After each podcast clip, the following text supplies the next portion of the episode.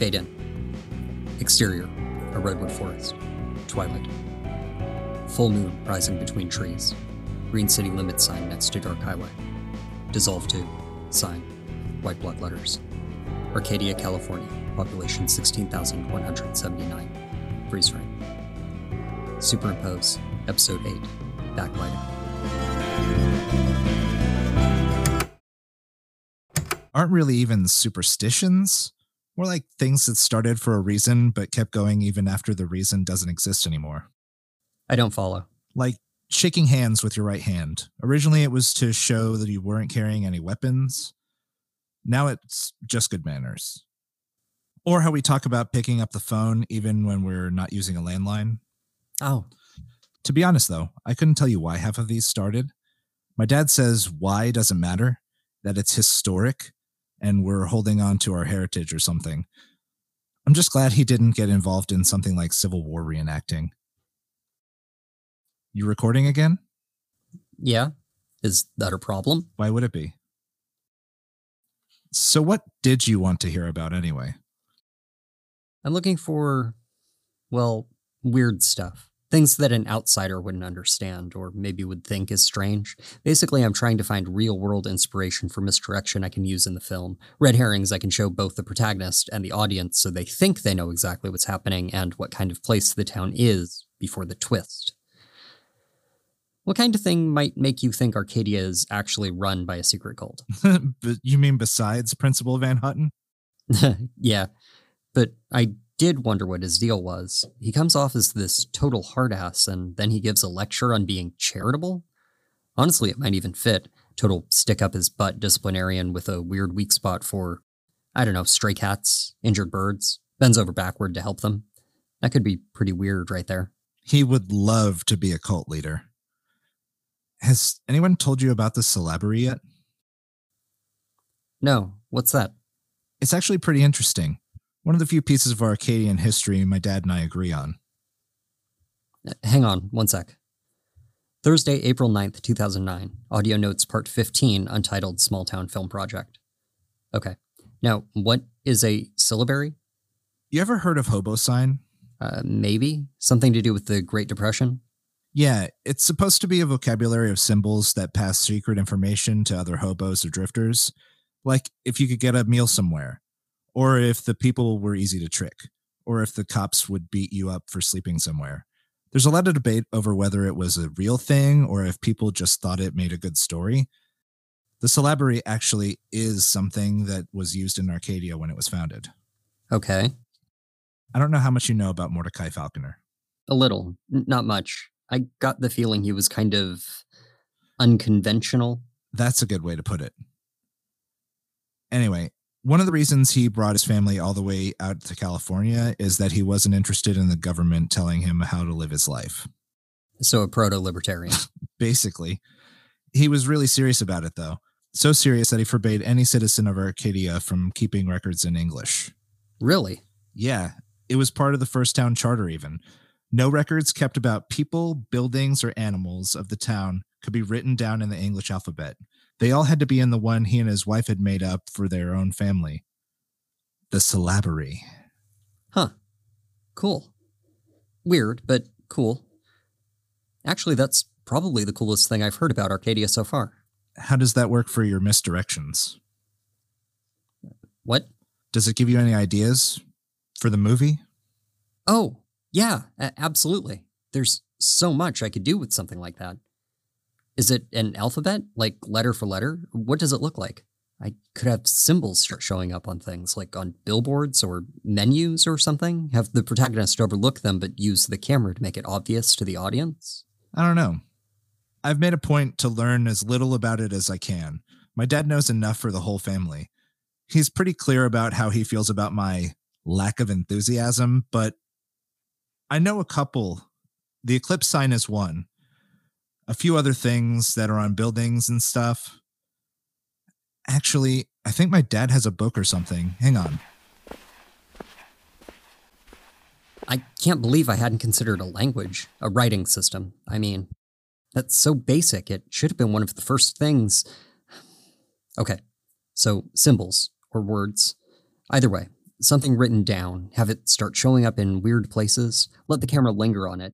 I have to look into what kind of writing is already out there. I don't want it to be too close to a real language for a variety of reasons. I wonder if I could just lift the syllabary thing. Is that fair use? Does it have to be? Look into the copyright law around here. Speaking Volumes, A Language and Symbols, The Arcadian Syllabary and an Investigation into Its Etymology and Evolution. That's some title. Mom's boss's brother wrote it. Can I...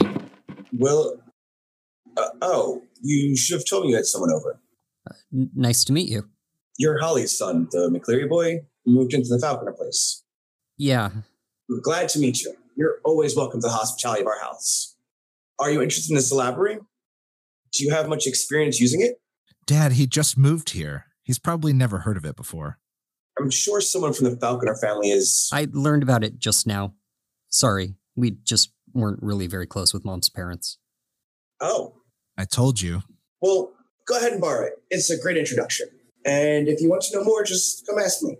I've got the best collection of books on the subject on Arcadian tradition. Uh, more than anyone in town, except for the library, of course. I'd be glad to talk to you about it any time. Dad. I'm sure your friend Dominic, right? Uh, I'm sure he wants to know all about his heritage and family. Don't you? Um, yeah, I, I guess. See? Yeah, okay. Look, Dad. We were just getting ready to leave. We're going out. Out where? Just out. Well? Out. To the arcade, right? Yeah. We were just getting ready to... to just let me get my backpack. All right. Well, be home in time for dinner. And don't waste all your money on those games. And Dominic, remember, you're welcome to hospitality here anytime. Hey, Will. Yeah? This is what you were talking about, right? The syllabary or whatever? Yeah, like I said, you find them on a lot of older buildings. What does this one mean? No idea. Sorry, my dad just always gets to me. It's okay, man. I should look this up. Okay, so we're at the arcade. I figured I'd keep an eye out for those symbols, see how they're used around the town, maybe see what I can use that kind of thing for. The arcade doesn't seem as old as the ones I've seen the plaques on, but it has clearly been renovated. Anyway, there's a symbol carved into the brickwork under one of the front windows. Let me just... It's sort of like an F with only one line on top of a backward J, with a couple lines coming off the right side of the line and a V with a tail coming off the left. This will make no sense when I listen to it. Took a couple photos to reference. Anyway, it's a couple inches tall and it's under the window. Like I said, it looks like it got carved into the brick with a chisel or something. I wonder... Okay, the book has a pictorial guide, so this is as bad as trying to identify birds. Just flip through pages till you find one that matches. This one, no. Okay, this one.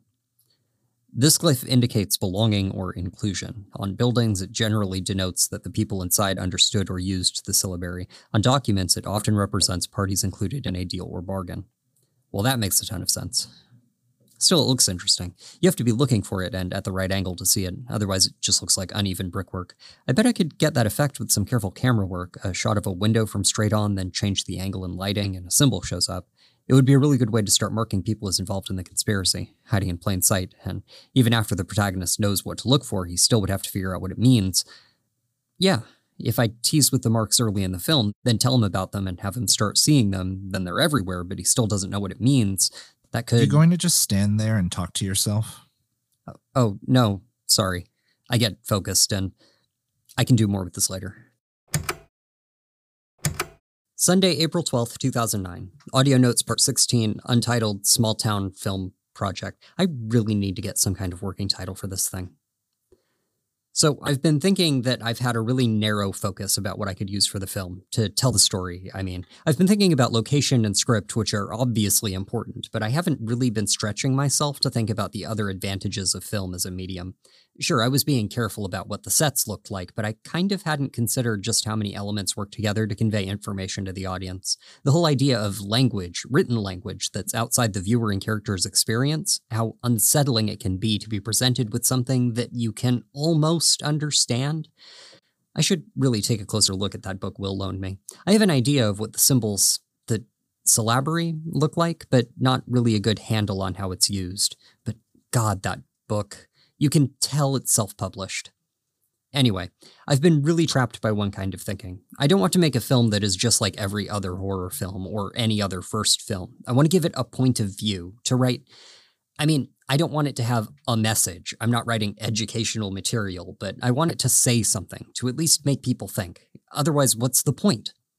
So, in an effort to break out of the rut here, I'm going digging in the Falconer House attic. Because if there isn't mind-expanding material in the attic of a two hundred year old house that has had uninterrupted ownership and occupancy by the same family, where is there? Okay, locked. That's annoying. Hey, Mom? Yeah? Other Mom. We're in the living room. Stop shouting at us. Hey, Mom?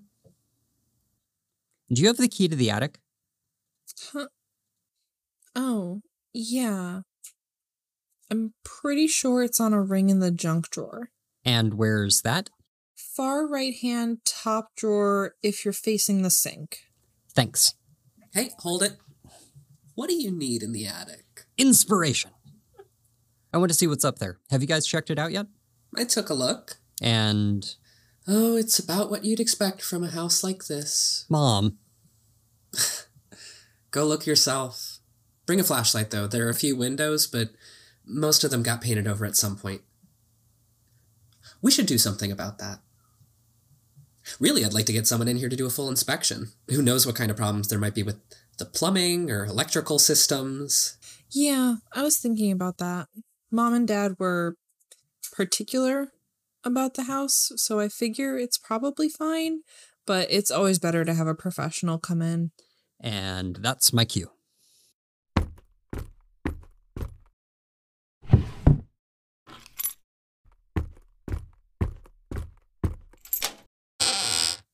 Well, it sounds right.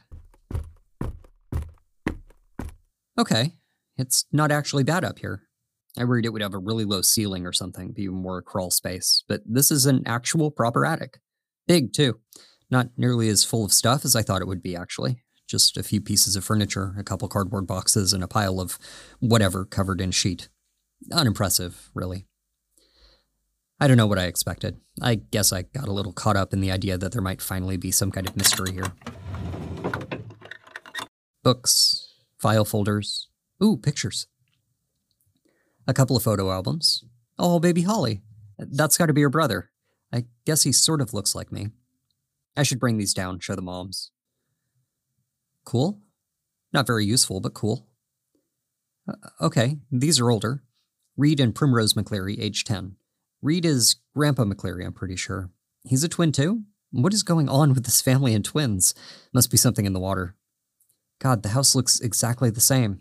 nineteen sixty-two, Muriel, Reed, and Primrose McCleary, fourteen, twelve, and twelve. That's the librarian, I think? Grandpa's sister. I wonder why she's still a McCleary if she's got a kid. I mean, given how they still act about Will's family, it seems like people would still be talking about it if she wasn't married when he was born. Oh, a wedding! Muriel McCleary and John Smythe. Okay, so she was married. I wonder why, then. I should ask someone. It doesn't matter, I guess. I'm just curious. More photos. These look like they're a lot older, or maybe not. They're more faded, but the pictures are really good. Was photography this good like eighty years ago? More wedding photos. nineteen forty-one, Joy Pineda and Fabian McCleary. I'm glad someone in this family thought to write names and dates on these things. How far back are these going to go? We're at, what, four generations? Daniel McCleary weds Iris Falconer, eighteen thirty. No way these are real. They're way too nice, I think. Honestly, maybe they aren't. I have no idea. I should ask. That's the change from Falconer to McCleary, though. I wonder why the house ended up going to us and not an actual Falconer. I really need to see a family tree somewhere. These are older again. eighteen ninety-three. More twins? Damn. The whole twins with an older sibling thing seems to be popular among Falconers and their posterity. Iris, age fourteen, and... Uh, okay, that's weird. Age nine, Deacon and Delphine. So they would have been born in... eighteen eighty-four? That sounds right. Same names as my aunt and her brother. Family names, I guess? I mean, if you have a bunch of sets of twins, you're bound to name someone after someone else, right? I wouldn't call my kids the exact same thing as their however many greats relatives, but it's been established everyone here has a thing for tradition. I wonder who the more recent set's parents are. They don't have wedding photos in here. Actually, uh, uh, okay, I think if they're their kids, then they would be... God, I am never going to work this out from pictures. I really need that family tree if I want to hope of getting it all right. So, another trip to the library.